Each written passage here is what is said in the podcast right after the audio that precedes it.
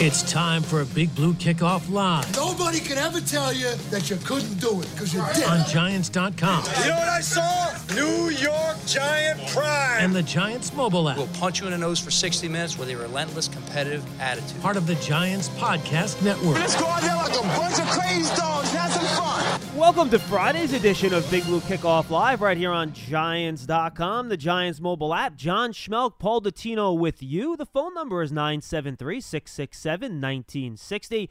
Big Blue Kickoff Live is part of the Giants Podcast Network, which is presented by Investors Bank. You can find the archive of Big Blue Kickoff Live as well as our other podcasts, Giants Rewind. We had a great interview with David Diehl this week, and also the Giants Huddle podcast. And we had a good talk with Darnay Holmes yesterday.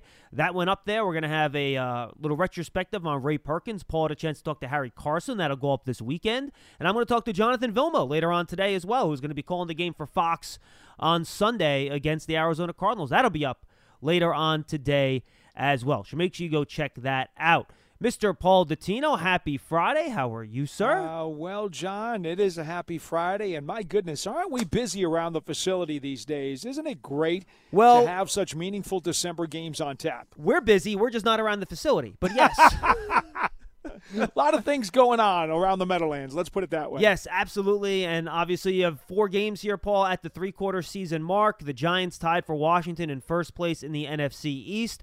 Uh, the Giants right now control their own destiny. If, if they win as many or more games than Washington the rest of the way, it really is that simple at this point, Paul. Yep. They will win the NFC East. Uh, assuming Philadelphia doesn't make an, an unlikely run here. So the Giants do control their own destiny moving forward, and it's good to know.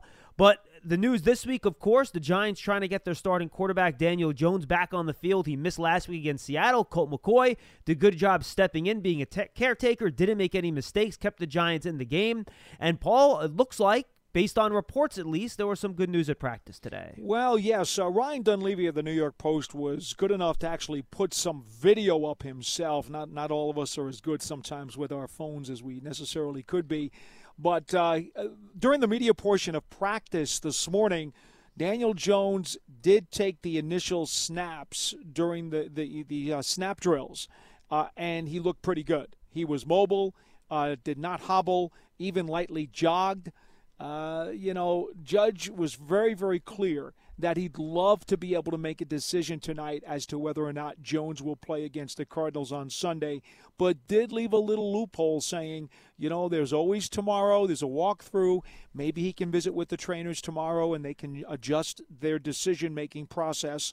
But as it stands now, uh, he's doing pretty well. Coach is optimistic and he's going to want to see him again continue that upward trend if he's going to let him play. Well, Paul, let's hear about let's hear from head coach Joe Judge talking about that and more when he spoke to the media today about not only injuries with Daniel Jones but also for middle linebacker Blake Martinez.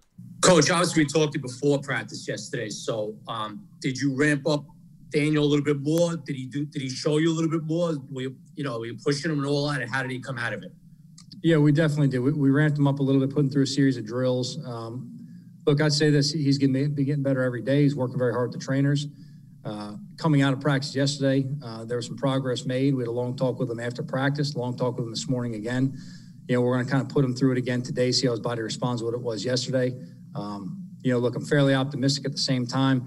There's a ways to go, and we've got to be fair to him. I'm going to talk to the trainers, make sure you know the medical team and the coaching staff are on the same page that we do the right thing by this guy. And coach, how about Blake? How did he come out of the practice? Blake, uh, yeah, fairly well. I mean, he had a walkthrough on Wednesday. You know, did mostly everything yesterday in practice for the most part. Uh, there were some things we kind of held him out of in terms of some of the, uh, you know, more violent drills, I guess you'd say, as far as hitting shields and pads and things. Um, other than that, you know, guy went through practice for the most part for us, had a good day. Check with him this morning. Uh, we're going to go ahead and see how he is in the training room in a minute. Those guys just broke meetings. A lot of those guys going for a little extra treatment before practice. We'll see where he's at today.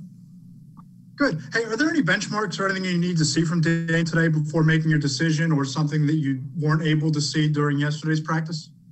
Yeah, I'm more concerned just in how his body responds in terms of overall soreness and how his body responds, you know, physically to make sure this isn't going to go ahead and, you know, roll over that one day over another going to stack up and it's going to be something negative on Sunday. But uh, you know, see how he moves today relative to yesterday. I don't necessarily think it necessarily has to be better. I just want to make sure that it's you know functional and that he can protect himself. You guys ruled him out pretty early. I guess was he was doubtful last week. Uh, do you plan on you know carrying that to game day again, potentially to make the decision to see how he responds to today's practice in a couple days? Yeah, I'd say in a perfect world, I'd like to make the decision uh, before game day. I'd like to know tonight at the latest for myself if we have to go into tomorrow and do something a little bit extra with the trainers, then so be it. Uh, you know, normally I like not to do things with guys on Saturdays if we don't have to. Wondering how confident you are knowing what you, you do know at this point that Daniel and Blake will both be ready by Sunday. Yeah, today's going to be a telltale sign for both those guys for us, to be honest with you, Jordan. I'm not going to try and put some kind of percentage on it. Um, I'm optimistic on both those guys because of, you know, number one, the way they're working, the way they're responding at this point with the trainers. We got to trust our medical team. I know both guys can do everything they can to be on the field. So, look, we're planning and preparing right now with plans for both having both those guys as well as not having both those guys. So, that's something, you know, it's our job to do and make sure we can play accordingly. So, Paul, I'll, I'll summarize. Uh, I think right now, if we had to guess, we'd probably think Daniel Jones was going to play on Sunday. Obviously, a setback, I think, would change our opinion on that. And it sounds like Joe Judge is kind of of the same opinion, where if it continues on the trajectory that it is now, and based on what you know Ryan put up from practice on video, it appears that's the direction it's going. Barring a setback, I think people should be pretty confident that he'll be ready to go on Sunday. Ultimately, is going to come down to, as it always does with the Giants, the trainers you and I both know that, John. The Giants will always defer to the medical staff here.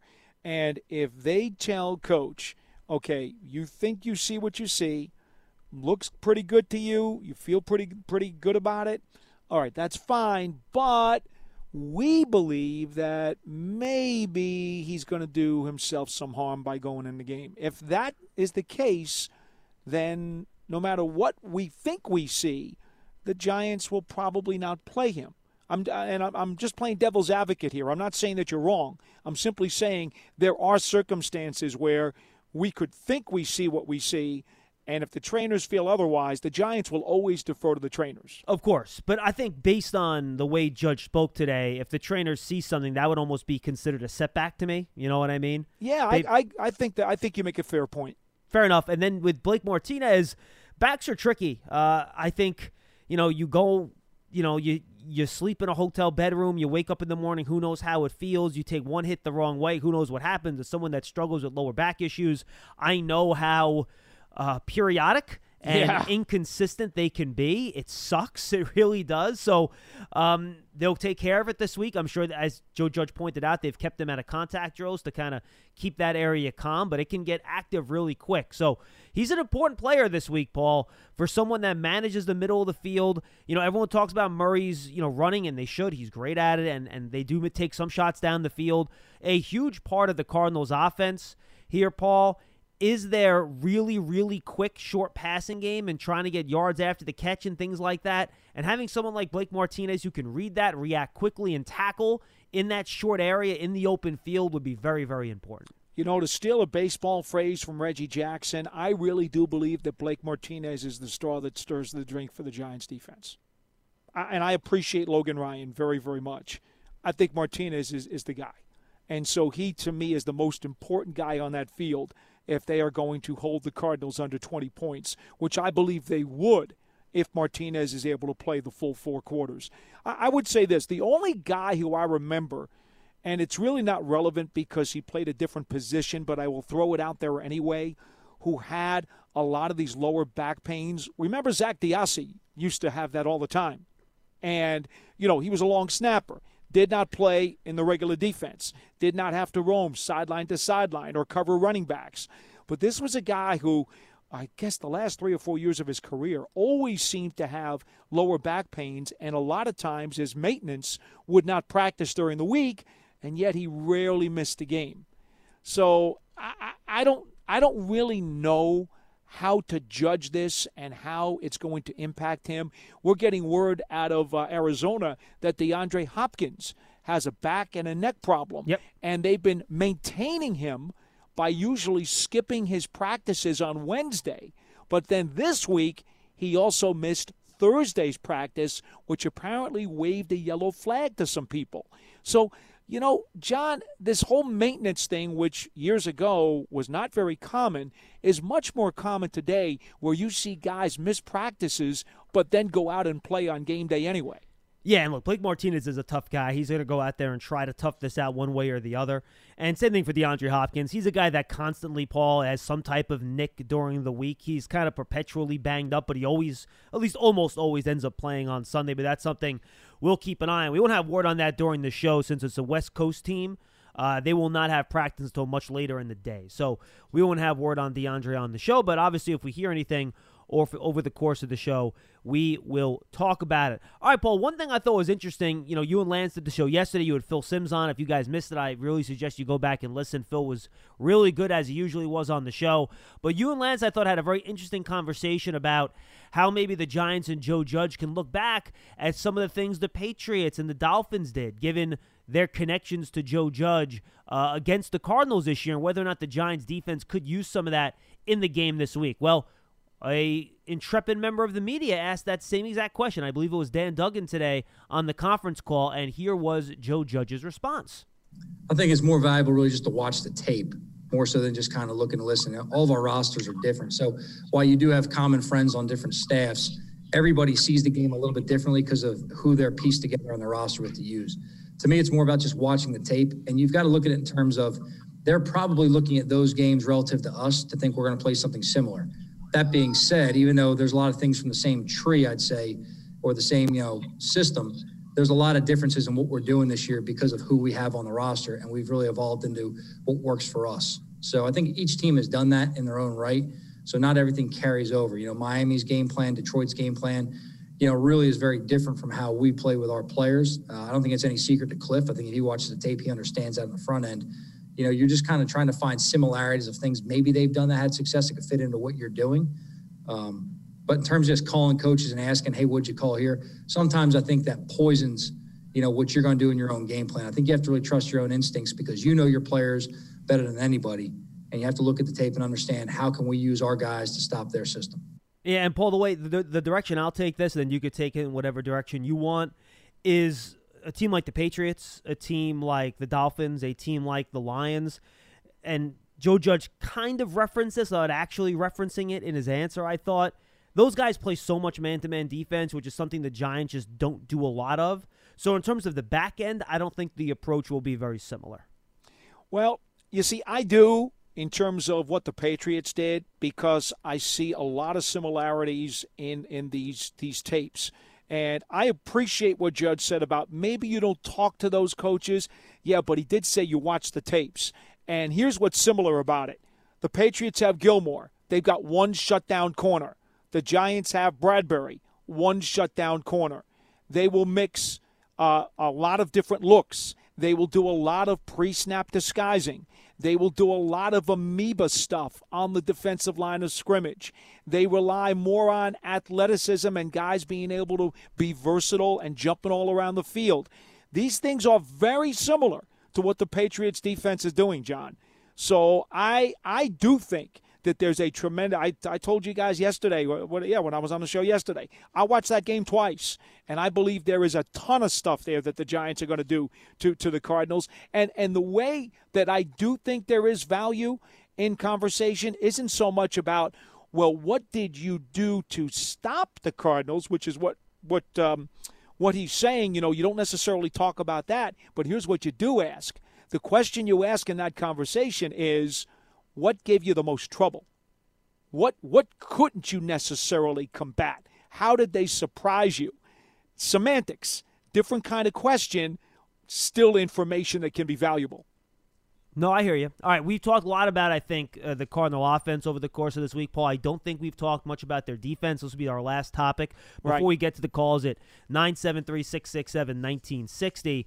Uh, you know, I, I watched a couple games of their defense, Paul and they're interesting. And I think they, they, they, they do provide a lot of challenges. They don't have that A plus player up front that you kind of have to really worry about and target. But to make up for that, they have the second highest blitz rate in the league. They send extra pressure a lot. They do some things that's similar to what the Giants do on third down, right? They'll mug up a bunch of guys at the line of scrimmage, stand a bunch of guys up, and you got to figure out who they're going to blitz. Now, they play a ton of man to man defense. I think it's the third highest rate of, of cover one in the league. Yeah. Uh, Patrick Peterson's not the guy he used to be but he's not a bad corner either. Dre Kirkpatrick is out there. People are familiar with him from his days with the Bengals.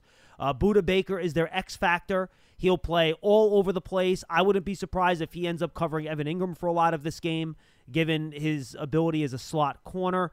So they have weapons outside, but what impresses me the most is that despite their blitz rate and they're willing to put pressure and play a lot of man to man defense, they don't give up a lot of big plays which usually when a team plays a lot of man and they blitz a lot, mm-hmm. they'll, they'll get burned over the top a lot. And the mm-hmm. Cardinals haven't gotten burned over the top a lot this year. So I think the Giants are going to have to be patient. They're going to have to work that short passing game. I think this is a big Sterling Shepard game uh, in terms of getting separation in those short areas. I think it's a big run game for them.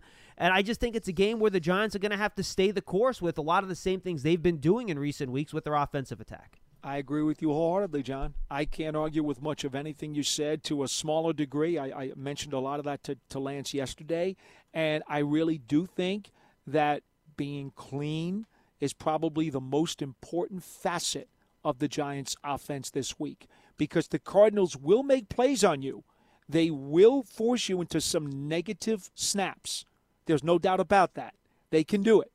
You just don't give them anything and don't panic when those snaps come. Because if you operate cleanly on the next play, you can get that yardage back. Maybe not enough all in one shot, but enough of it to put you in a manageable situation on the incurring snaps. You know, Paul, it's funny. I just looked it up, some of the numbers from that game uh, that the the Patriots played against the Cardinals defensively before we get to the calls. Yep. And the one thing I did mention, I, I, I actually watched that game this morning after you talked about it on yesterday's show. The two things that did jump out at me that did surprise me a little bit, I thought they used a lot of movement and stunts in the middle of their defensive line, yes. and I think it worked well. They tried to get pressure up the middle more than they did around the edge, and I thought that was good.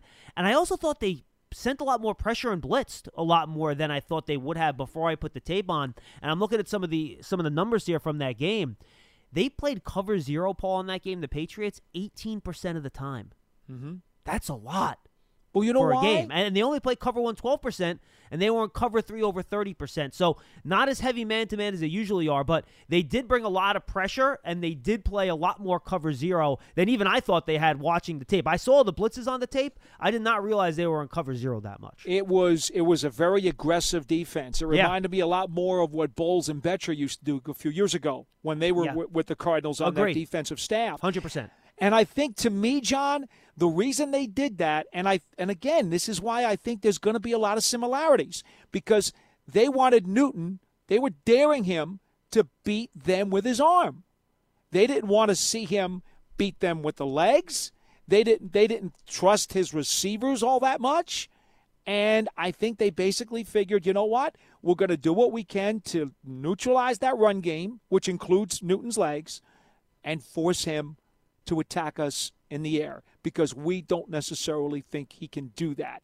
And I think if you're the Giants and you've got Colt McCoy playing quarterback, that would be exactly how you would want to scheme the Cardinals' yeah. defense on Sunday. Now, I, I, I, accidentally jumped you there, Paul. I had returned to our previous conversation. That's what the Patriots did against the Cardinals in that game. They had run zero. They ran zero coverage on 13 snaps, 18% of the time in that game, which I was surprised by in terms of what the Patriots defense did against Arizona in that game that we were talking yeah, about but, earlier. but so. but but both teams both teams were aggressive in that no, game. I, I don't know what the 100%. snap number was, yep. mm-hmm. but both teams were very aggressive. Absolutely. And so I think that you know if you're Daniel Jones now and you're going to play in this game, well, see now that changes the whole deal because now if you're the Cardinals defense, you can't necessarily say to Daniel Jones you know, beat us with your arm and your outside weapons because the Giants have a better passing game than the Patriots do. So that would change the Cardinals' D, and I think they would be less apt to be as aggressive against the Giants. Yeah, I'm with you though. I think a big key for this game, and it is really it's it's been a huge key during this four game winning streak. Paul, they won the turnover battle in each game. I think it's ten takeaways to only two turnovers over the course of that four game winning streak. Mm-hmm. And the Cardinals are going to try to force you into some of these mistakes. And if you can avoid them and you can just play your game and play mistake free football again, and your defense is the same disciplined defense it's been where they don't give up any big plays, if you can do those two things, and I know it sounds simple for fans out there, and you're like, oh, it's got to be more complicated than that, right, John? I hate to tell you, it's really not. if, if you don't give up big plays on defense and you don't turn it over on offense, you're going to have a real good chance to win every game you play in. Now, it might be close, it might be nip and tuck, it might be decided by one play here or there. That's fine, but that's a good way to win football games, Paul. No, there's no question. Look, it, it always goes back to football 101. There are basic core philosophies. And as long as you can identify which basic philosophy is going to give you the best chance at a particular game, now you've got to simply figure out do we have the manpower to execute that? And if we don't, how can we dummy things up that will be just as effective as if we did have the manpower. And that's the whole coaching game that you've got to deal with. I will say one other thing, John, and I, I don't know which of the games that you studied the most of Kyler Murray. It does look to me, certainly over the last three weeks during this losing streak, he is much more hesitant, and he looks like he's he's getting confused with a lot of pre-snap looks. I don't sense the fact that he's playing very confident football right now at all. And maybe again that's part of what happened to him after Seattle, you know, smashed his shoulder into the turf and and maybe physically he's also not very confident. Yeah, it's a good question. He was only run the ball 5 times in each of the last 3 games and the 4 games prior to that he was over 10 yards, uh 10 rushes per game, excuse me. So he's running a lot less, and I wonder if that's the shoulder. And you're right, uh, he's thrown for under 200 yards, I think, in his last two. And I think a lot of that's to do with the, the the creative pressure packages he's seeing, yes. and I think it's taken him a while to figure out exactly what's coming. Now he has that freakish athletic ability. He's basically a slot receiver with quarterback skills. The way he can move around. Yeah, I mean he's impossible to catch. I mean this is like Rocky trying to catch like the uh, chicken in the backyard, right? Well, he's a mosquito, I mean, is yeah, what he is. He's, he's unbelievable. It's like you know Mr. Miyagi trying to catch the uh, fleas with the. with the uh, chopsticks, right? It really is. It's, it's it's hard. I just dropped 280 references there for people, by the Man, way. Man, holy But- smokes! and even I got those. John. I know. Well, that? well, that's why I used them because because I figured you would, and it's just impossible to catch him. That's why you know you can get pressure on Kyler Murray. He's only been sacked. What was it, 20 or 21 times this year? Like Right. that's just because he's fast. I mean, you can't catch him. He bobs and weaves and gets outside the pocket. He'll throw it away. He's not afraid to just chuck the ball away if if if, if guys are coming after him. So. That'll be really difficult. The Giants got a good run at it last week in terms of containing Russell Wilson and his scrambling ability. It's a little bit more harder, a little bit more difficult this week, Paul, just because Yeah. he's a, a, a better athlete. You know, Patrick Graham and Darnay Holmes both said it. He said, he said he has true speed. This isn't quarterback speed. This is run away from anybody on your defense speed. That's how fast he is. Well, the best thing to do, right, if you're going to try to stop a fast guy from running away from you, is don't give him any open doors to run through. Yep. And really, that's what it comes down to. Because once he kicks it into that gear, all right, you got a problem because now you're in chase mode. So don't be in chase mode. Don't let him have any open doors. Close the windows, close the doors, and then he can't take off. 973 667 1960. 973 667 1960. Want to remind you, Big Blue Kickoff Live is presented by the New York Lottery. The New York Lottery has released their seasonal scratch off games. Once again, head to your nearest retailer for the chance to win up to $500,000. Please gift responsibly. Kevin in North Carolina will lead us off today on Big Blue Kickoff Live. Hey, Kevin.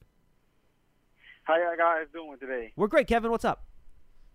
Yeah, I, I listen to the show all the time, every day, and I hear callers call in uh, about what the players need to do, or Evan Engram can't catch, he can't block, Daniel Jones always fumble. Hey guys, I'm just saying, we're on a four-game winning streak. Enjoy it. Enjoy it. Don't let all that other stuff go. Just enjoy it. It, it has. It's been a while since we've been on a four-game winning streak. Just enjoy it. that, that, that, that's what I'm doing. I'm just enjoying it. Sitting back and let the guys play. Enjoy it. That's all I got, guys. Thanks. All right, I appreciate the call, and I'm assuming that that call might be a little bit angled towards our, our friend in Portland, Maine. Um, but You think? Yeah, a little bit. but look, guys, yeah, enjoy the ride here. And and I did my I, I have twice weekly hits on our radio affiliate up there in Albany on their morning show with uh, Quinn and Cantara, great guys. And the question they asked me, they go, John, I know you don't pick games, but what do you think about this game? And I said, guys, look, here's the thing. I think the Giants have a really good chance to win this game. I, if they play as well as they did against Seattle, they'll win. If they play like they did against Cincinnati, they'll lose. because Cincinnati they almost lost the game to, and the Cardinals are a, a lot better team than they are. And uh, the kind of point I tried to make, Paul, is that the way the Giants play right now is their margin for error in these games is relatively small. Now their defense does give them some margin for error because they've played so well. But at the same time, they've won these games without really turning the ball over, without giving up any big plays. And look, you know how this goes, Paul. Occasionally, a cornerback just slips and falls down. You know what Mm-hmm. happens? A ball gets deflected into the air and it goes to somebody. They return it for a touchdown. This is just bad luck stuff that happens in the National Football League. You know what I mean? Or It- bad calls. yeah, it, yeah. Or it could be a bad officiating decision. Whatever. It could be a million different things. So the Giants, because of the way they play, the way they're set up is to just win close games and relatively low scoring games, right? So they're probably going to be within a score one way or the other in the fourth quarter of pretty much all of these games. But they've been able to make the big plays when they count and not make those big mistakes on either side to come out with these wins. So that's really their formula right now. And if they can keep doing that, they're going to have a really good chance of continuing to win these games. Yeah, you know, John, the way I look at the league this year, you know, you have your your top level teams, your Pittsburghs, your Kansas Cities, your New Orleans. I don't know if you necessarily want to put Buffalo uh, up in that level. Yeah, they're close. They're you know, close. they're close. There's a second tier to me, which is your Buffalo, your Green Bay, maybe your Rams and your Titans. Okay, I think that that's like the second tier. And if you want to sneak Cleveland in there, I'll give you yeah. Cleveland. Yeah, I would say the only two teams in the top tier are probably Pittsburgh and Kansas City, right? Okay, you don't you don't want to put New Orleans up there? Nah, you know what? I will. That's fair. I'll put New Orleans in there. Okay. So after those two tiers, to me, there is a huge quicksand of mediocrity where you got a bunch of teams that, depending upon the breaks, the bounces, and the officiating calls, any one of these 23 teams could beat each other on any given Sunday. And then you've got the drag of the league, which, you know, the Jets, Jacksonville, I think Cincinnati. Then, you know, and that's how I think there are literally four levels of teams in the NFL. But it's the quicksand of mediocrity, that huge puddle of quicksand that is really making up a large portion of the NFL these days. Yeah. The Giants simply, right now, they've been able to pull themselves out about belt high and they're they're tugging on the rope and they're trying to get out to their knees. And if they can beat Arizona, that's what they'll be. They'll be in the the more cleaner uh, of the groups that's trying to climb out of the quicksand, trying to get onto shore, trying to you know pull up their their face through the mud as they try to get escape the quicksand. Yeah, and Paul, what gets you into that area is simply executing, coaching, and playing better on any given Sunday. The the talent on those teams from team to team probably isn't that much different. You know, teams have different strengths and weaknesses and how they play and their Right. approach and all that stuff, and their styles are different. But who plays the cleanest football? Who makes the fewest mistakes? And I, I always say this, and I probably am driving people nuts like this. Is the same way you quote Parcells, right? Well, I grew up with my Giants education under Tom Coughlin, and Sure. hi- his quote was always, "More often than not, one team does not beat the other team. The team that loses beats itself." And the Giants, the last four games, Paul, have not beaten themselves. And it's You're been a huge part of how they've won these games. And that's not to take anything away from them. That's a good thing. That's what good teams do. And the Giants are doing it right now. John, I'm going to go even further and apply that to Sunday and tell you if the Giants lose Sunday to the Cardinals, I truly believe they will beat themselves because at this particular moment, I'm not talking about the entire body of 2020. I'm talking about How the they're playing now. Yes. Yes. The mm-hmm. Giants against the Cardinals, the November Giants, the November December Giants against the November December Cardinals, the Giants are playing better. Yep. They are proving to be a better team at the moment, and their worst enemy will be themselves. Yeah, if the Giants from the last three weeks shows up and the Cardinals from the last three weeks shows up, you have to like the Giants' chances. Now, the Yep. trick is that in the NFL, as you well know, Paul, things can change on a dime. They sure fast, can. Really fast week to week. So we'll have to see what two teams show up and and how they play on Sunday. 973-667-1960. Let's go back to the phones. Caller, you're on the air with John and Paul. What's up? What's your name? Where you calling from? Uh, it's John from Franklin Square. Hey, John. What's going on, man? Hello. How you doing? Giant fan since 1955. Uh, I'm really happy with what's going on. I'm happy for you guys because you can hear it in your voices and and everything else that you're happy too. to- to I'm really happy. Hold something. on, hold on. I'm just really happy somebody older than me is on the program, John. And, and John, let me say this. Look, we've had meaningful football. Geez, I almost after Halloween once since Right. 2013, and that was in 2016. This is fun. We're not talking about the draft in December, okay? That's a good thing. You're absolutely correct. Uh, Paul, I'm a walker four or five miles a day too. So I just Excellent. And I just wanted to make a comment about some of these younger players. I was watching Coughlin, and I went back over his tapes. He really made four or five really nice plays on on uh, Sunday. And that's Isaac, the uh, quar- uh, quarterback, uh, cornerback from uh, I think from Miami. I think he's excellent too. So I just want you to come. Is Coughlin really that fast? Well, though Coughlin at the combine graded out and athletically right at the top of his class. So the problem with Coughlin coming out, and I think this is what the Giants have to continue to figure out, is that he was a bit of a tweener, right? He was only 230 pounds, but he played as an edge rusher in college. So you can't really play the edge at 230 pounds in the NFL. But maybe as a situational player on passing downs, you can use him a little bit there. So I think Joe Judge and this coaching staff are figuring out a way to use him, even though maybe his size, speed, positional combination is a little bit odd for the NFL. But that's why this coaching staff, John, does such a good job because they're able to see, all right, well, this guy's not a perfect player, but where can we get the most out of him? And that's how they're starting to use him more and more. John, do you remember the uh, the gentleman? I guess he created the Spark scores for athleticism. RAS scores. Yep. The RAS Uh-huh. scores. Kent Lee Platt at MathBomb on Twitter. Would you would you have his site bookmarked and and Yeah, do. Mm-hmm. kindly pull up what Coughlin's athletic score was because no, it was fantastic. He because he, plays a lot faster. He's one of those guys who plays faster than what maybe some of the numbers would indicate. You know, he is really bendable and he is pliable and he does seem to to have a little extra zip in his step when he's on the field. So anyway, yeah. Well, while you're looking that up, let me just also say to the uh, to the caller, you know, it's funny when when you go back and you look at Yiadom, when he came out of school, okay, he was more of a of a of a press cover corner. And when he got to Denver and they drafted him, they were asking him to play a lot of off coverage and deep zone. And as we've learned, guys who are not asked to do what they did in school sometimes have a hard time adjusting to the NFL, even more so because of the unfamiliarity with the scheme.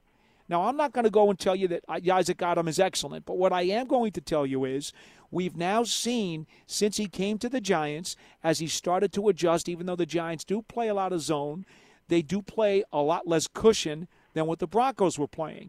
And I think the style of play, plus his comfort level and maturity as he gets more snaps, has helped him become a better player. I don't know where his upside or his ceiling is, but right now he is very functional. I don't think there's any doubt he's a functional player. Yeah, he absolutely is. I've noticed improvement in, in him almost every game. I, mean, I had to mention it to you. All right, Uh, John. I'd like to say one more thing. Sure. Merry Christmas, Happy New Year, Happy Holiday to all you guys and all the Giant fans, and let's go win a playoff game. I'm with you, John. Thank you for the call. You Good too. stuff. All right, I got Carter Coughlin up here, and then I What have do you got, on the Yiadom thing. 9.81 out of 10 RAS score. Four, That's five, good. Four, five, seven, 40 yard dash, uh, two six seven split. They did not do a shuttle or a three cone. Uh, six three, but again, only 236 pounds. And you know, I guarantee you, he was chugging gallons of water before that weigh-in. because people were worried about his weight. So I guarantee you, he was like he had the, the gallons of water going. But Right. e- even his even his jumping, he had a 36 inch vertical, uh, 10 foot six inch broad jump. So he he had very good athletic scores, Paul. So if you, but again, you can't play him on first down or second down here. You know, on the edge. That's just not what you're going to do. Right. But again, if you can use him in these passing situations where you can use the athleticism, then maybe you got something here. Well, more importantly, against a guy like Murray, and one of the reasons why I think Coughlin got more snaps last week, of course, the Giants linebacker injury situation has kind of necessitated these young guys getting accelerated into the lineup. But when you consider the horizontal mobility of a guy like Wilson, and now Murray, as you said, uh, he's even faster than, than Wilson is, you want to be able to use an athletic guy who can stretch sideline to sideline and allow him to push that line of scrimmage, that line of defense, ever so closer to the quarterback so that you can string him out and you can cut down the angle in terms of giving him, or not giving him, I should say, an open lane to take off. No, I'm with you. And just on on Yiadom, and I'll even extend this to Bradberry a little bit. You're right. They don't play a lot of press man here, and they play a lot of off coverage. So I want to give coverage to the Giant coaching staff for – teaching Yiadom how to do this stuff and, and be better at it. But I think another reason, too, why Bradberry, Paul, has been so good, I think when you look at Yiadom and Bradberry, right, they're kind of those taller, longer, more physical type of cornerbacks, yes, right? I agree with so that. So what those guys are going to struggle with is when they have to change direction and move side to side a lot, right? Mm-hmm. And you know, cover guys on deep in cuts, and you know, cover guys that are going to be very sudden out of their breaks, and they have to stick to them. Well, the Giants have made those guys play vertically you know, they yep. play a little bit off and they crash down on an in cut, or they crash down on a stop, or they trail a guy, or they stay on top of a guy on a deep vertical route. They are not being asked to change directions with these quick, sudden, wide receivers going, going across the field, whip routes, and things like that. And I, it's playing to their strengths. And I think that's why the Giants are such a zone heavy team because they're taking advantage of what these corners do well by keeping them in their third or quarter of the field, depending on the defense, whether it's, you know, cover three, they're in the deep zone, or cover two, they're in the shallow zone. And they're able to to run in straight lines more than they're being asked to change direction. And I think that's one of the reasons why they've been so effective. Let me ask you this, John, and, and maybe you've noticed it as well as I do. I'm just going to come right out and ask you how many times have you seen either Bradberry or Yiadom or even Ryan Lewis before that backpedal?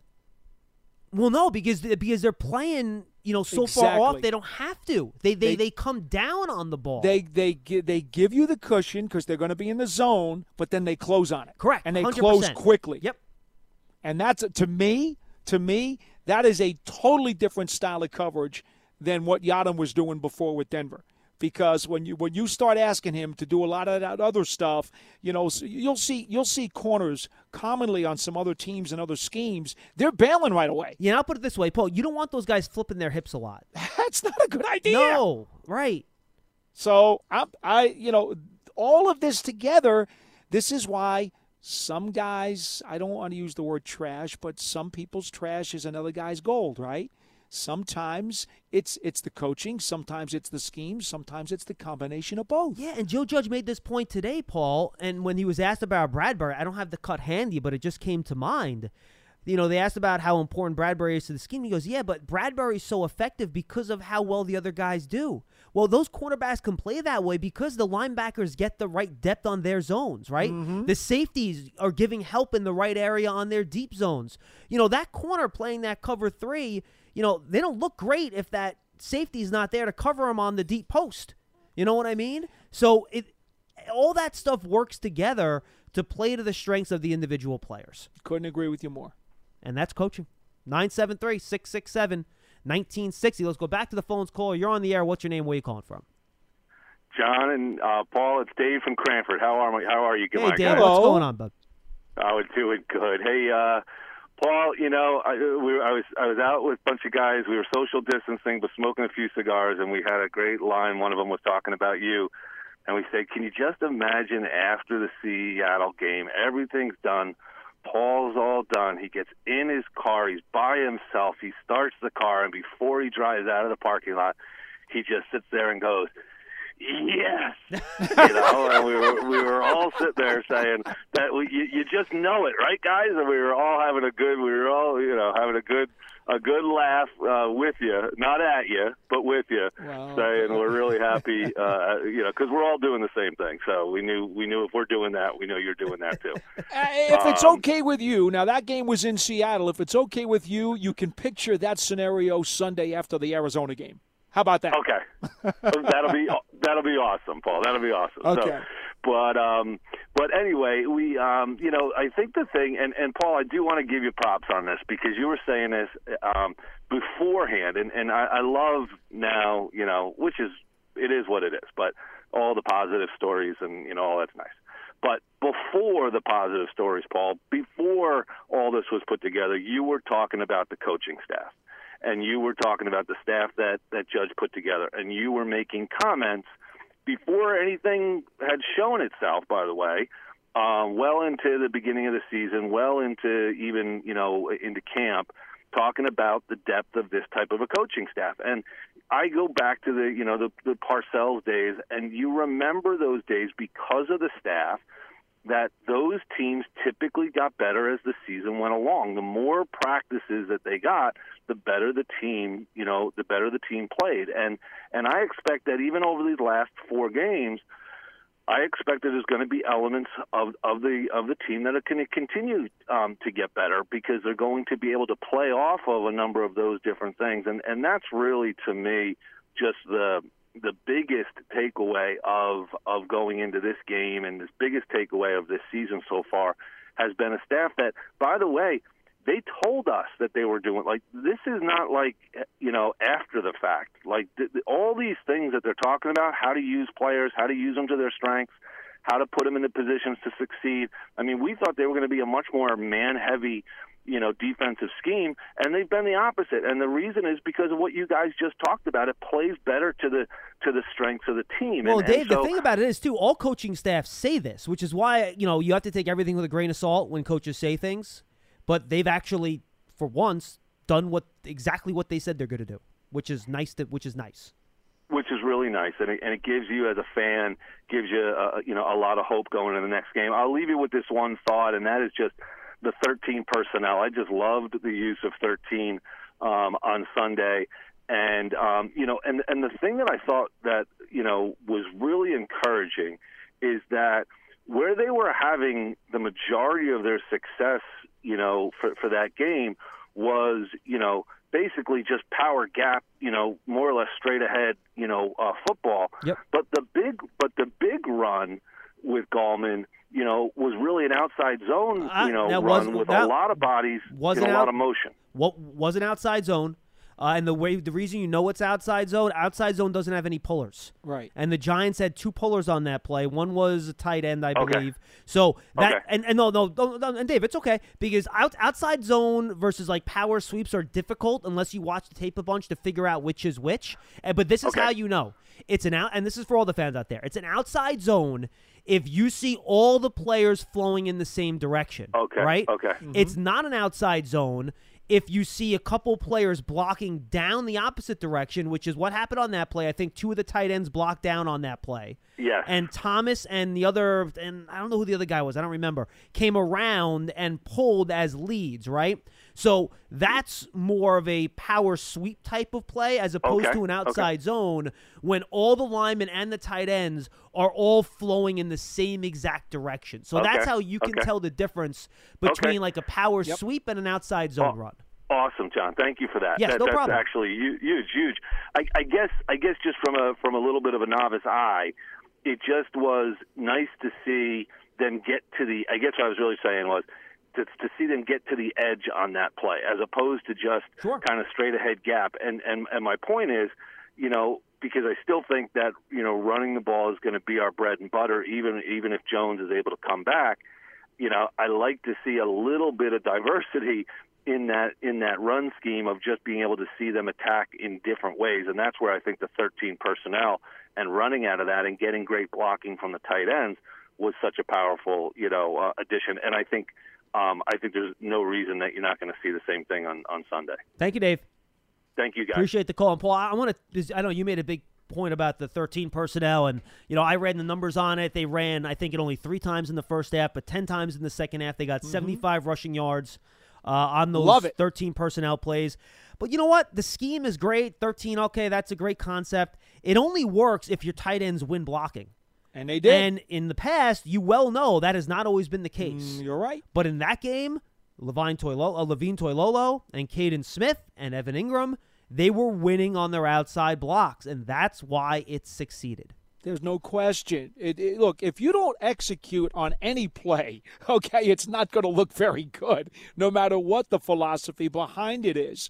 But you know, I I I can't say enough, you know, for the fact that like on the big 60-yard run by Gallman, did you see the key block by Austin Mack? Yep. Austin Mack to me, okay, and and and, And by the way, folk- go Cadence, ahead, I'm sorry. Cadence, Cadence Smith and Andrew Thomas had two really nice blocks on that play. Oh, too, there were five. There were five key blocks that I had on that play. And folks, if if, if you really want to do yourself a favor, go look up Brian Boldinger on Twitter. He put out an eight minute video on the Giants blocking schemes uh, from the Seattle game. And he did highlight the Gallman play and went through it like three or four times. It was a thing of beauty. Baryshnikov would have loved the ballet because it was so sweet how every guy did exactly what he needed to do in unison. And so it's, yeah, it's not just the tight ends. Yeah, it's the running back sometimes. Sometimes it's the wide receiver. It, it requires everybody doing their job. So, so that's number one. It's not just about the tight ends, but you're right. They've clearly improved their blocking as the season has gone on, and that's a big part of it. I'm always a- uh, in favor of a jumbo package. It doesn't have to be three tight ends. It could be two tight ends and a tackle eligible. Sure. You know who's going to be that third guy. But you know, I salivate for that kind of package. I've been asking for it for a decade, and you know, thank God they brought it out. But the other point that I want to make about what the caller said, John, and I think this is very, very important because Joe Judge mentioned it the other day in his media conference when he said the GM went and got the kinds of players that we needed, and they're not just talented players, but these guys are mature locker room guys who are good teammates, who want to learn, who want to improve, and these guys are good people around to be around, not just players. and Judge was very, very adamant about that. Gettleman got the kinds of guys who are coachable, who are willing to absorb what this staff is trying to teach them. and they're smart and they're professional. They're adults. You got it. You know, I know you love Damontre Moore, Paul. He wouldn't have lasted two seconds with Joe Judge. Absolutely not. he wouldn't have lasted two seconds. I love I Damontre you Moore's tools. His skill set, Right. his toolbox was terrific. Right, but this is my point. He had nothing else. I don't think Dave Gettleman drafts Damontre Moore. No That's way. my point. Absolutely Right. not. Dave Gettleman wouldn't have touched Damontre Moore with a 5,000 foot pole because he did not have any of the other intangibles that you need to become a successful NFL player.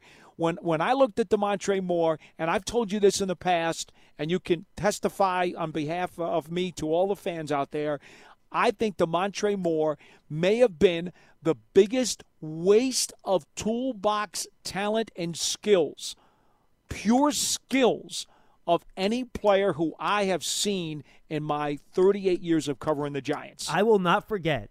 It was the Monday after the draft, so you had time to go home, Paul, or maybe it was the Tuesday after the draft. You had gone home and you had gone back. You had, you had watched extra Damontre Moore, and I Mhm. will never forget your quote on the show on that Monday or Tuesday. You go, John, John, I gotta tell you, I went back, I watched Damontre Moore.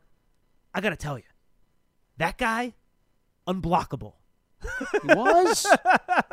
you watched No, him. You you watched him. And the point I'm making is that it just shows how much you did have confidence in his physical tool set. The tool set was just dominant, absolutely dominant. I mean, you talk. Remember now, okay? They used to call him, okay, uh, after Demarcus Ware. He he he was the monster, and you know that's how incredible you couldn't block him even with two people. But that shows you why scouting's important. You talk about scouts, anyone can sit home and watch tape, but it's scouting and good scouting that teaches you and tells you about the things that's not on tape. Well, yeah. That might tell you whether or not a guy's going to succeed. That's why you go to the school, you talk to the coaches, you talk to the trainers, you try to get any background information you can. You talk to the strength and conditioning coach to see about his work habits and, and all of those intangibles. That's why when they draft these guys, there's a folder on every one of them. And trust me, while the tape is the most important thing, oh boy, it is not the only thing. And and Moore is the poster child for that. 973 667 1960. Want to remind Giant fans that Big Blue Kickoff Live is presented by the New York Lottery. The New York Lottery has released their seasonal scratch off games once again. Head to your nearest retailer for the chance to win up to $500,000. Please gift responsibly. All right, we'll go to our next caller. Caller, you're on the air with John and Paul. What's your name? Where are you calling from? Hi, it's uh, Scott from New Mexico. What's up, Scott? Hi. Hi, guys. Uh, I noticed something when I was looking at some of the stats uh, when it was uh, in regards to Kyler Murray. In the month of December, he's 29, 21 of 39, for, and his completion percentage is 15, 53.8. He's only averaging a, a per pass 4.4 yards. I'm wondering, is there any possibility he may not play? I, I think Brett Hundley is their backup No, quarterback, he- no, but no, his, no. his shoulder is kind of bad, and even the Arizona announcers are wondering if he's going to play. I was just curious. Well, I mean, he, he hasn't re-injured the shoulder. He's had it a couple weeks and he's played through it. So I'd be surprised if they sit Mm-hmm. him down now. To be honest. Okay. And also, uh, Arizona's ranked 18th in the league in uh, defense. Uh, they've given up uh, 4,319 yards. Yeah, they're about middle of the road. Right, but they've given up a lot more in the air, about almost 3,000 uh, yards in the air. So I was wondering uh, if uh, Daniel Jones plays, do you think, I know they won't abandon the run, but do you think they will, uh, if, if Jones plays, they will uh, be more pass happy, I don't- especially against that kind of a defense? No, Scott, honestly, I don't. I think last week they played the third ranked run defense in the league and they ran it anyway. So I think they're going to do the same this week. If Arizona puts a million men in the box and they stop it and then you throw, that's fine. But, Paul, I'd be shocked if they didn't go into this game and, and think run first. I agree with you wholeheartedly. Thank you, Scott. We got to run, pal. It would just surprise me. You're able to run the ball against a better run defense, quite frankly, than what Arizona's throwing out there. So Mhm. why not do it again? Totally concur. And and part of the reason is, you know, I, I, I, I would definitely run away from Marcus Golden. We know how Marcus Golden does play well against the run. I would go with Haason Reddick, to be quite frank with you, because on the other side of, of that pass rush, you know, he is a guy that, you know, you can run around and a guy you can run through. It, it's been proven. He's, he's unfortunately for the Cardinals, he is their best threat in the pass rush, but he doesn't really stand up very well against the run. And Golden's been productive since he got there as a pass rusher, too. So Golden will mostly, by the way, fans, if you don't know, he'll be lined up over Andrew Thomas most of the time. Yep. And Reddick will be over Cam Fleming most of the time. They do rotate a little bit, but I'd say 75 25, give or take, Paul. It'll be Golden on the right of the defense, so against the left tackle, and Reddick on the other side. Now, the So- other key to that, John, is when Budda Baker is, is coming down hard, trying to fill up one of those gaps, you got to make sure you account for him. And not just him, by the way. Isaiah Simmons, too. Yep. They're using him more and more. First half of the year, he only played 30 snaps once, I think, in the first nine games. Last four out of the last five, he's played more than 30 snaps. So they're starting to figure out. And we look, we talked about it, right, during the draft process, how he would have to have a really defined role to start his career and use him where he, you know, where where he's going to be good.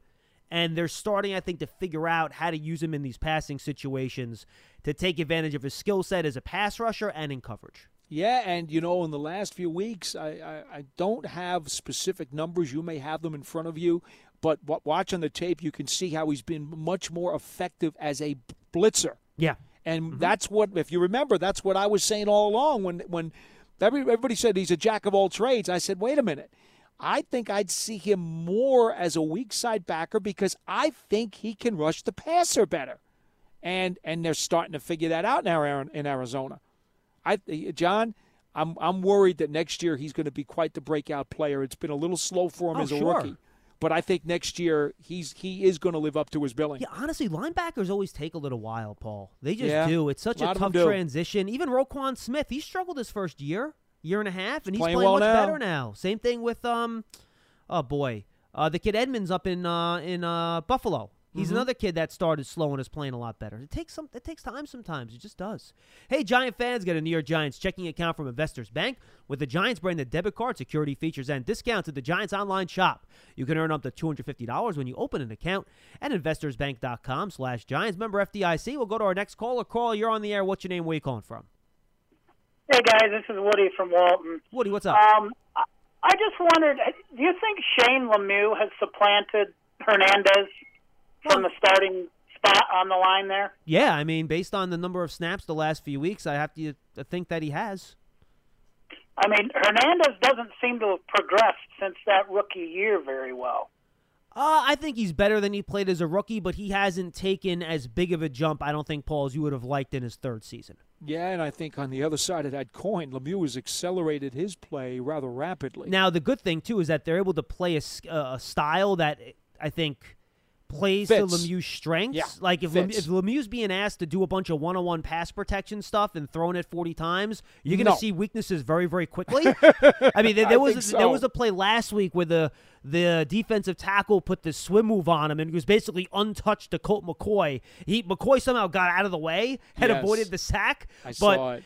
yeah, I mean, th- there's stuff like that on tape. But look, the thing you like about Lemieux Paul, he's good, good versus the run, and just mentally, he's so sharp. He doesn't generally miss assignments. He's good at passing off those stunts and twists. And if you can do that, and you can play offense the way the Giants are playing offense, he's going to be okay.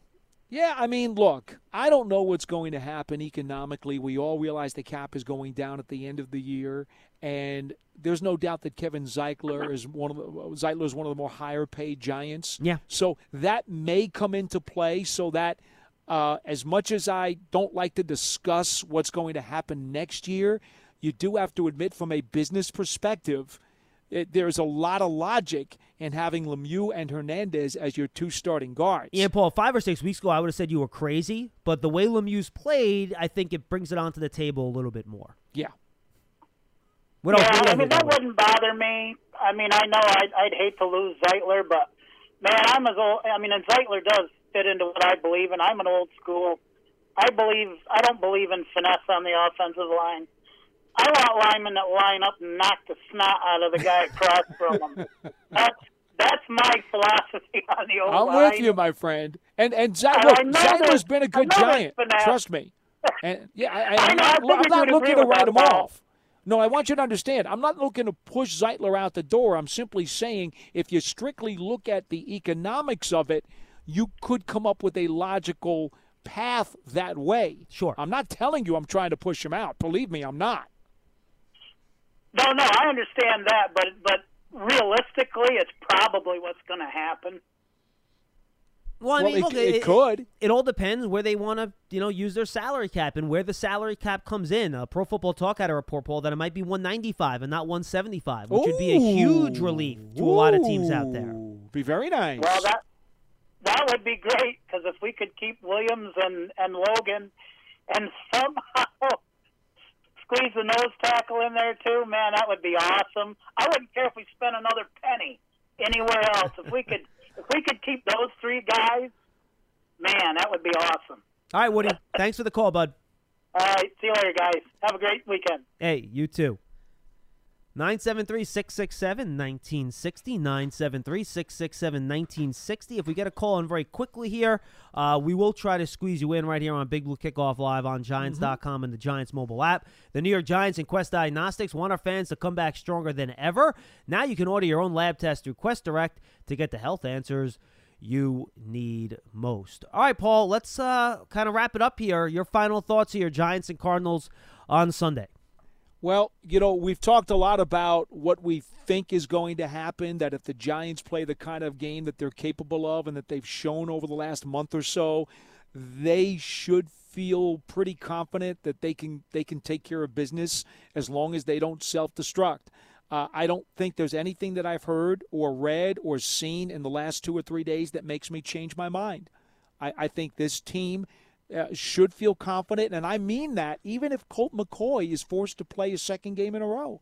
Because I think the bigger injury for me is not if Jones misses the game, it's if Martinez misses the game. Yeah, I'm with you. Uh, I think that would be a big loss. Who who do you think would be the guy? Look, we know Logan Ryan wore the dot on the helmet last week as the communicator, but uh, is it Mayo? Probably. Is it Peppers? I think I think what happens is you start out with Mayo and Crowder, as as two of your linebackers there, you know, who are going to be uh, multi-down backers. But then in the obvious passing situations, I think you have to get Mayo out of there and you have and get more athleticism. And you do Crowder and Peppers as your two guys in that I spot. would think that's possible. I would think that's possible. I would hate to see the Giants be pinched into that situation because I love Martinez's experience. No, I'm with you. All right, we got one more call, Paul. I want to try to squeeze it in before we say goodbye. All right, caller, you got 60 seconds. What's your name? Where you calling from? What do you got? Okay, it's Neil from Brewster, New York. Hi. Um, hi, guys. Hi, Neil. Uh, I just want to say I think the young linebacking core. Uh, I'm I'm just loving it. Well, I also want to say I can watch the Giants. They're watchable, and that's number one. okay, and the last couple of years they weren't watchable. Whatever happens with the playoffs or not, they're a very fun team to watch, an exciting team to watch. And the young linebacker play, they are understanding Patrick Graham's system, and I'm pretty happy. Didn't think I'd be saying that this year, but I am. Appreciate it. Good, Good stuff, stuff. Neil. And hey, I'll- John, one quick thing Yes, before we please. Mm-hmm. go. It's not it's non-football, but it's up your basketball alley. I got? just happened to see that Hubie Brown is locked in to do more NBA games this year. Oh, good for Hubie. And as an old school guy, I got to be honest with you, I love listening to Hubie. Yeah, of course you do. That is like the least surprising thing I've heard all day. Oh, mighty. Uh, the last thing I'll say very quickly is that look, I'm with you. I think if the Giants play clean football and they win the turnover battle, I think they win the game. A lot's gonna have to do with how many plays Kyler Murray makes. So much of what the Cardinals do revolves around Kyler Murray and whether or not he can make you know big plays with his arms or his legs. I think he's more of a scramble guy to run than a scramble guy to pass, unlike Russell Wilson, who's the opposite. So I think that'll be interesting. And look, if the Giants play again, I said this earlier in the show for the folks that missed it, I'll say it one more time.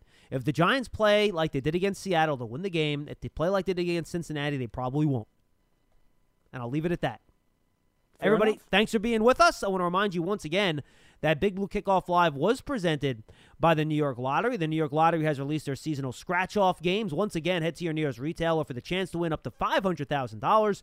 Please gift responsibly. And of course, don't forget that Big Blue Kickoff Live is part of the Giants Podcast Network. You can find the archive of the network on giants.com slash podcast, on the Giants mobile app, and then, of course, on all your favorite podcast platforms. If you're on Apple Podcasts, please leave a five-star positive review. And if you know Giant fans that look that are looking for Giants content that's a little more in-depth and detail like we give you here as opposed to what you hear, you know, on the radio every day, please tell them to go check it out. The more people we have visiting, the more stuff we can do and the bigger and better it's going to be. Our podcast network is presented by Investors Bank. For Paul Dottino, I'm John Schmelk. Thanks so much for being with us. We'll see you next time on Big Blue Kickoff Live on Giants.com on Monday at noon. You can also find us on Sunday for our pregame show on WFAN at 11:30 with Paul, myself, Lance, and Jeff and Howard Cross. Then Bob and Carl, of course, with the game at 1 o'clock. Everybody enjoy your weekend. Enjoy Giants and Cardinals. And we'll see you on Sunday and again on Monday afternoon. Stay safe.